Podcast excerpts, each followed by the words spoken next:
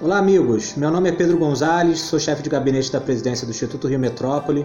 Sejam bem-vindos a mais um podcast por dentro da região metropolitana. No episódio de hoje, nós vamos falar sobre o Rio de Janeiro como propulsor do direito metropolitano no Brasil. E para entendermos melhor sobre esse assunto, nós convidamos o Douglas Estevam. Douglas é assessor técnico da Diretoria de Planejamento e Projetos do Instituto Rio Metrópole. Douglas, é um prazer ter você aqui. Eu gostaria que você falasse antes um pouco mais sobre você. Se apresenta aí para os nossos seguidores. Boa tarde, Pedro.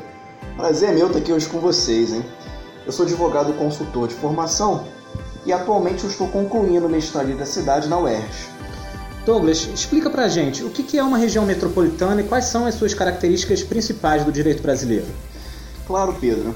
É, essa questão ela começa na nossa Constituição Federal, lá em 1938, que diz lá no artigo específico que os estados da federação poderão, mediante uma lei específica, instituir regiões metropolitanas, que serão então constituídas pelo conjunto de municípios vizinhos, a fim de que? De integrar a organização, o planejamento e a execução de políticas públicas de interesse comum entre todos esses municípios vizinhos. E isso, Pedro, espelha uma questão chamada federalismo de integração, em que as competências comuns na Constituição elas são mais relevantes do que aquelas exclusivas de cada ente federativo. E o objetivo é justamente integrar os interesses públicos, tanto locais quanto regionais. Contudo, né, esse dispositivo ficou muito tempo sem a devida regulamentação. O nosso plano metrópole foi só promulgado em 2015, ou seja, um vácuo aí de mais de uma década. E nesse estatuto existem três definições que são muito importantes para nós. O primeiro, o que é uma metrópole? É o espaço urbano com continuidade territorial que, em razão de sua população e relevância política, social e econômica, exerce uma influência regional. E o que é, então, região metropolitana? Ela é a unidade regional de municípios vizinhos para integrar essas políticas públicas. E, por fim, o que, que vem a ser governança federativa?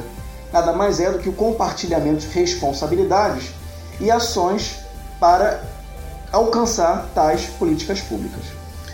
Muito legal. Teve um outro podcast aqui do Instituto que o nosso diretor de saneamento falou sobre uma ação judicial lá da década de 90 que discutiu justamente essa questão do saneamento sob uma ótica metropolitana. Douglas, como é que esse processo impactou o direito metropolitano aqui no Rio de Janeiro? Pedro, havia aqui no nosso estado do Rio de Janeiro uma lei complementar chamada número 87, que instituía a região metropolitana e estabelecia regras para o serviço de saneamento básico. Assim que ela foi editada, ela foi questionada pelo PDT, partido político, no Supremo Tribunal Federal por meio de uma ação direta de inconstitucionalidade, número 1842.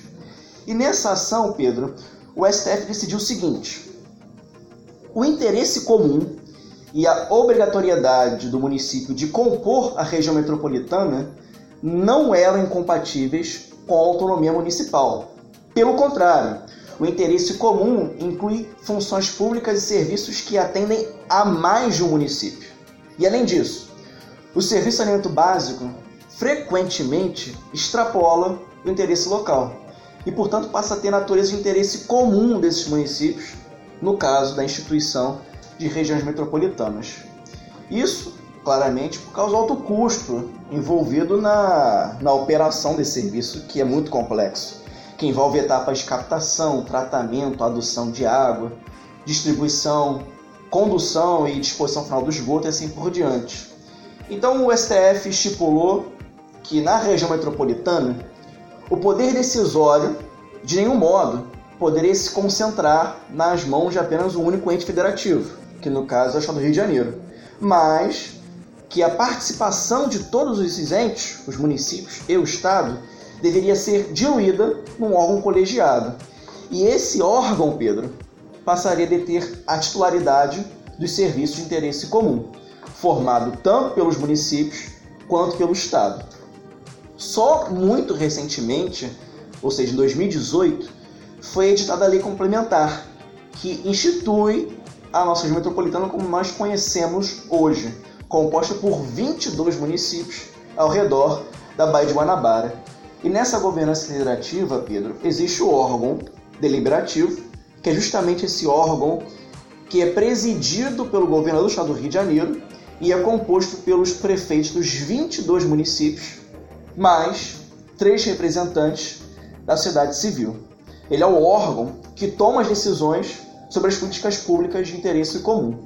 E o peso de cada voto depende da população de cada um desses municípios que compõem a nossa região.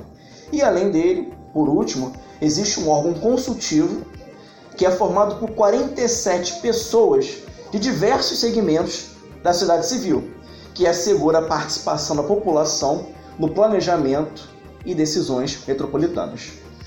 Douglas, o Instituto Rio Metrópole, embora já tenha uma produção considerável né, para o seu tempo de existência, ainda é muito novo. O direito metropolitano é algo recente, né? Explica melhor para a gente sobre a natureza jurídica do, do Instituto Rio Metrópole e qual é a relação dele jurídica com a antiga Câmara Metropolitana. Perfeitamente. Após a decisão do STF, lá em 2013, passaram-se três anos de ações internas e externas do governo estadual para então instituir a chamada Câmara Metropolitana de Integração Governamental do Rio de Janeiro. Nela havia 21 prefeitos, dos municípios pertencentes à região metropolitana da época. E com o governador, eles faziam a composição de um conselho metropolitano, que era uma instância não só de interlocução, como também de compartilhamento de decisões e responsabilidades. E nessa Câmara, Pedro, havia a Secretaria Executiva, que tinha inúmeras atribuições. E eu vou aqui listar apenas duas delas, que são as mais importantes. A primeira elaborar o Plano de Desenvolvimento Urbano Integrado, que é justamente o documento que tem todas as diretrizes para o desenvolvimento ordenado, equitativo e ambientalmente adequado da nossa região metropolitana. Ou seja, é no Plano de Desenvolvimento Urbano Integrado que nós temos todas as normas necessárias para seguir e permitir que nossa região metropolitana possa crescer de maneira saudável. E não só isso, essa Câmara também tinha o objetivo de propor um modelo de governança interfederativa. Então foi editada a nossa lei complementar que diz o seguinte: a instalação do órgão executivo, que é o Sturri Metrópole, e todo o seu acervo técnico e patrimonial será herdado do Grupo Executivo de Gestão Metropolitana e da Câmara Metropolitana de Integração Governamental. Ou seja, tudo o que pertencia a essa Câmara foi transferido para o Rio Metrópole.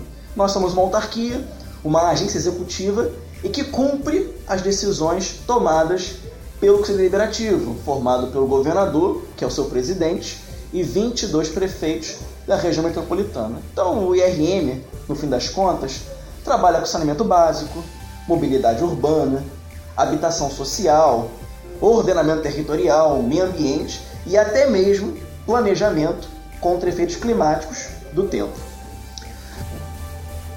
Pessoal, excelente podcast. Infelizmente, nosso tempo está acabando. Eu gostaria de agradecer a participação do Douglas aqui por ter disponibilizado uma parte do seu tempo, em regra, dedicado ao trabalho, aos estudos, para nos esclarecer sobre esses pontos importantíssimos, não só sobre o Instituto, mas sobre o direito metropolitano um tema tão fascinante né, que desperta ainda muitas dúvidas e curiosidade nas pessoas. Eu gostaria de agradecer também aos nossos ouvintes, seguidores, por terem participado desse bate-papo. Eu te convido para seguir o IRM nas redes sociais, Instagram, Facebook, YouTube. Toda semana um novo podcast com os temas mais interessantes da metrópole. Até a próxima, pessoal!